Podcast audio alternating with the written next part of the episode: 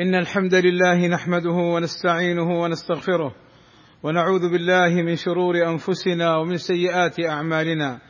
من يهده الله فلا مضل له ومن يضلل فلا هادي له. وأشهد أن لا إله إلا الله وحده لا شريك له. وأشهد أن محمدا عبده ورسوله. يا أيها الذين آمنوا اتقوا الله حق تقاته ولا تموتن إلا وأنتم مسلمون. يا أيها الذين آمنوا اتقوا الله وقولوا قولا سديدا يصلح لكم أعمالكم ويغفر لكم ذنوبكم. ومن يطع الله ورسوله فقد فاز فوزا عظيما. إن أصدق الكلام كلام الله وخير الهدي هدي محمد صلى الله عليه وسلم وشر الأمور محدثاتها وكل محدثة بدعة وكل بدعة ضلالة وكل ضلالة في النار. أما بعد فيقول الله عز وجل إنما المؤمنون إخوة أي جميع المؤمنين هم إخوة في الدين فالمؤمن أخو المؤمن سواء كان في مشرق الأرض ومغربها وهي أخوة توجب أن يحب له المؤمنون ما يحبون لأنفسهم ويكرهون له ما يكرهون لأنفسهم ويكونون عونا لإخوانهم في مصائب ونوائب الدهر. وأكد النبي صلى الله عليه وسلم هذه الأخوة بين المؤمنين بقوله وكونوا عباد الله إخوانا. وقوله صلى الله عليه وسلم المسلم أخو المسلم لا يظلمه ولا يخذله ولا يحقره. وضرب صلى الله عليه وسلم مثلا بأخوة المؤمنين وجسدها في أحلى وأظهر وأبهى صورة بقوله صلى الله عليه وسلم مثل المؤمنين في توادهم وتراحمهم وتعاطفهم. مثل الجسد. إذا اشتكى منه عضو تداعى له سائر الجسد بالسهر والحمى. وفي لفظ قال صلى الله عليه وسلم المسلمون كرجل واحد. إن اشتكى عينه اشتكى كله. وإن اشتكى رأسه اشتكى كله. وقال صلى الله عليه وسلم المؤمن من أهل الإيمان بمنزلة الرأس من الجسد. يألم المؤمن لأهل الإيمان كما يألم الجسد لما في الرأس. وقد جاءت أحاديث كثيرة في الصدقة والإحسان إلى إخواننا المحتاجين. قال صلى الله عليه وسلم قال الله تعالى يا عبدي أنفق أنفق عليك. وقال صلى الله عليه وسلم إن الصدقة لتطفئ عن أهلها حر القبور وإنما يستظل المؤمن يوم القيامة في ظل صدقته. فهذه هي حقيقة الأخوة الإيمانية.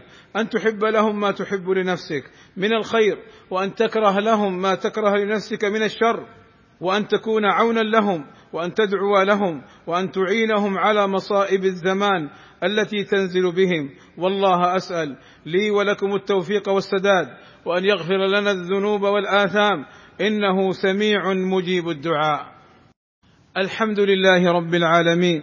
والصلاة والسلام على المبعوث رحمة للعالمين وعلى آله وصحبه أجمعين. عباد الله لقد أخبرنا رسولنا الكريم صلى الله عليه وسلم أن من أراد أن يستريح في الآخرة ومن أراد أن ييسر عليه في الآخرة ومن أراد أن يكون الله في عونه فليكن منه ذلك في أخيه المؤمن في الدنيا. قال صلى الله عليه وسلم من نفس عن مسلم كربة من كرب الدنيا نفس الله عنه كربة من كرب يوم القيامة. ومن يسر على معسر في الدنيا يسر الله عليه في الدنيا والآخرة. ومن ستر على مسلم في الدنيا ستر الله في الدنيا والآخرة. والله في عون العبد ما كان العبد في عون أخيه. كلنا عباد الله سمع وشاهد ما حصل لإخواننا المنكوبين من أهل السودان في هذه الأيام مما ألحق بهم الضرر. في طعامهم وشرابهم ولباسهم بل وأنفسهم. فنسأل الله أن يكشف كربتهم وأن يفرج همهم وأن يرفع الفتن عنهم والبلاء. فتصدقوا عباد الله ولو بالقليل. قال صلى الله عليه وسلم لا تحقرن من المعروف شيئا ولو أن تفرغ من دلوك في إناء المستقي. ولو أن تكلم أخاك ووجهك إليه منبسط. ومن هنا عباد الله فتح الملك سلمان بن عبد العزيز وولي عهده الأمير محمد بن سلمان. حفظهم الله تعالى. باب التبرعات عبر منصة ساهم لإعانة إخواننا المتضررين بالسودان لمساعدتهم ومساندتهم. فساهموا في رفع البلاء عن إخواننا وكونوا عونا لهم. وسلوا الله لجميع المؤمنين العفو والعافية والمعافاة في الدنيا والآخرة.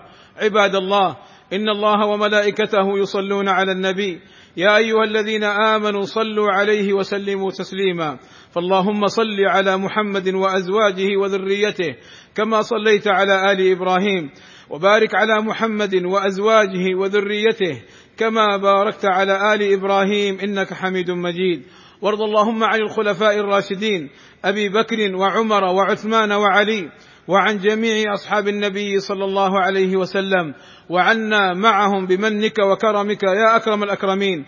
اللهم آتنا في الدنيا حسنة وفي الآخرة حسنة وقنا عذاب النار. اللهم فرج همومنا واكشف كروبنا ويسر أمورنا. اللهم اغفر للمسلمين والمسلمات والمؤمنين والمؤمنات الأحياء منهم والأموات.